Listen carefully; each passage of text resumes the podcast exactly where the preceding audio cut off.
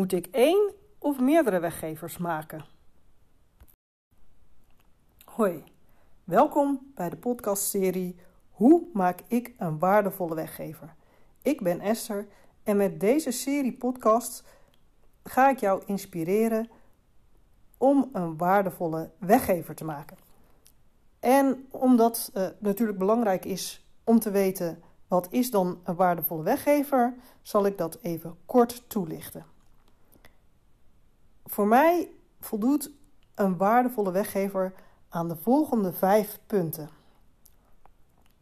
En daar zullen de inspiratietips uh, in deze serie ook uh, steeds over gaan.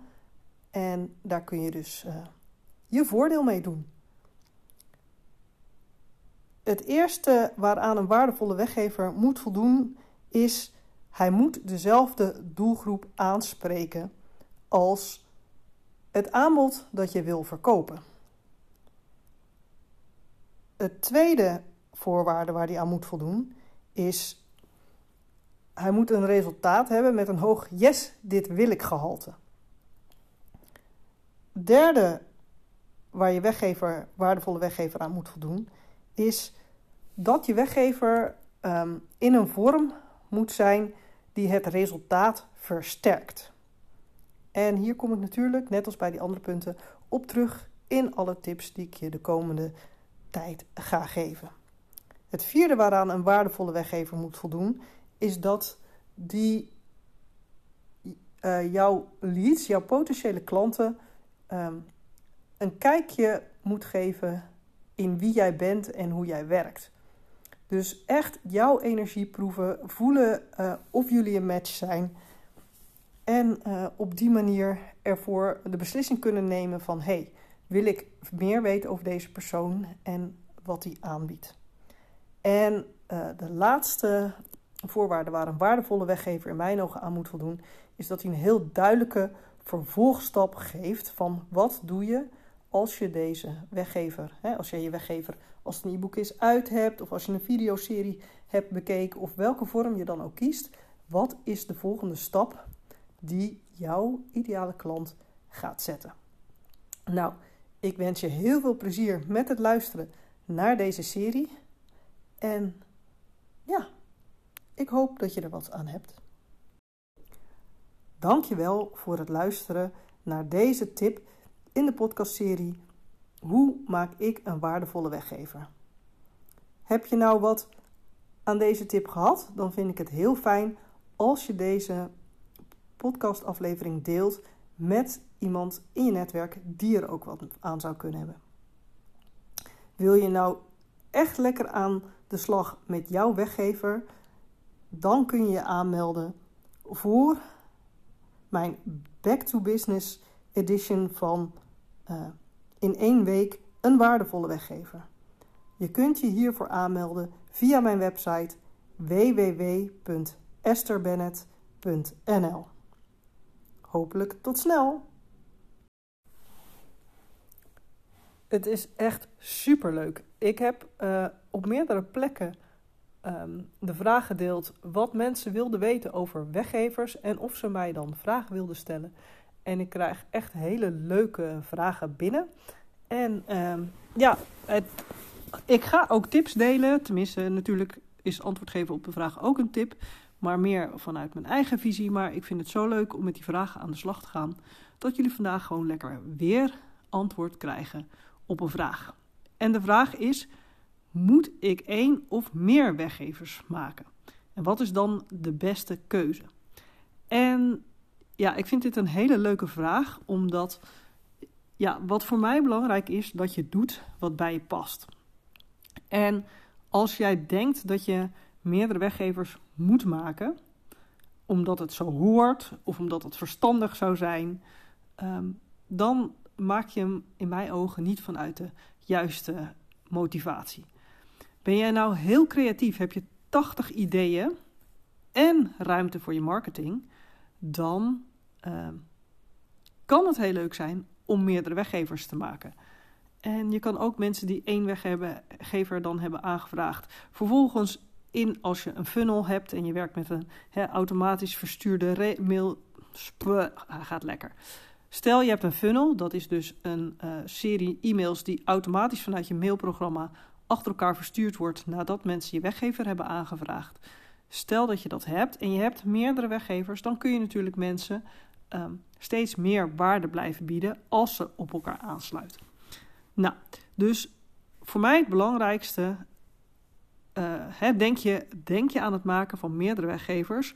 Doe dat dan alleen als je dat heel leuk lijkt om te doen.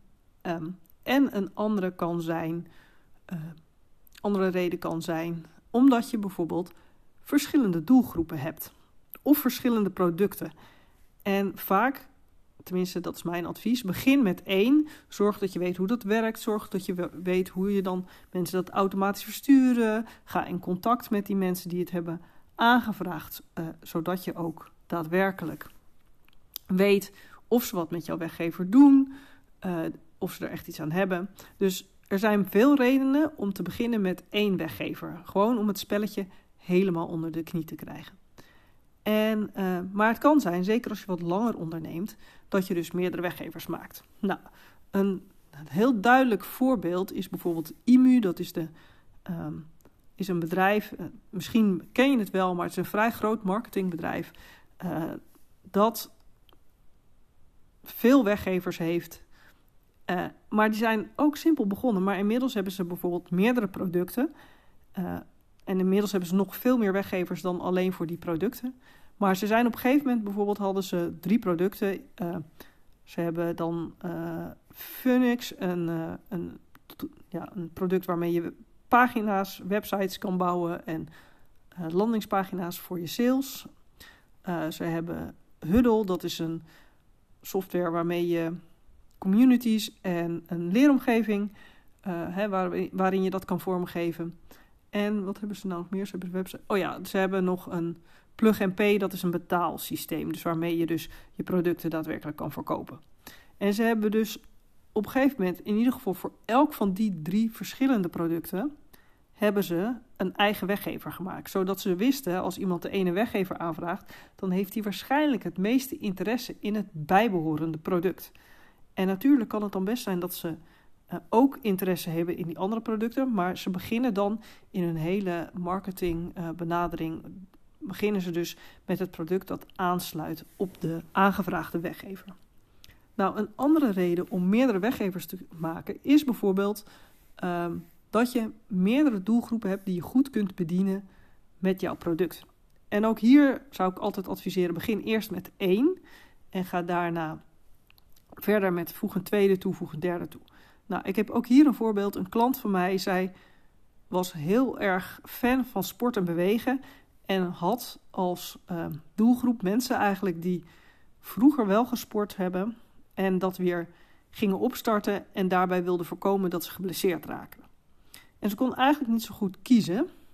Uh, nou, in eerste instantie kon ze niet goed kiezen uit, uit de doelgroep. En later kwamen we erachter, hey, dit is wat ze gemeen hebben. Dus ze, ze gaan weer sporten nadat ze dat een tijdje niet gedaan hebben. En ze willen voorkomen dat ze geblesseerd raken. Nou, dat kan zijn, bijvoorbeeld met vrouwen die zwanger waren geweest, was een, een doelgroep van haar. Um, een tweede doelgroep van haar was, even nadenken.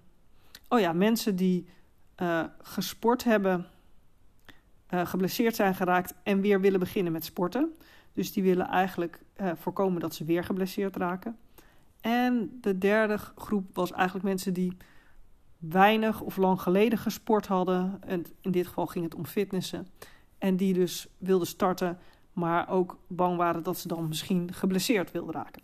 En zij had dus één product, maar drie doelgroepen die je beter kunt aanspreken door uh, ja, hè, in, het, in het verhaal, ik bedoel, of je geblesseerd bent geweest of dat je zwanger bent geweest. Uh, voor het eindproduct maakt het in haar geval niet uit.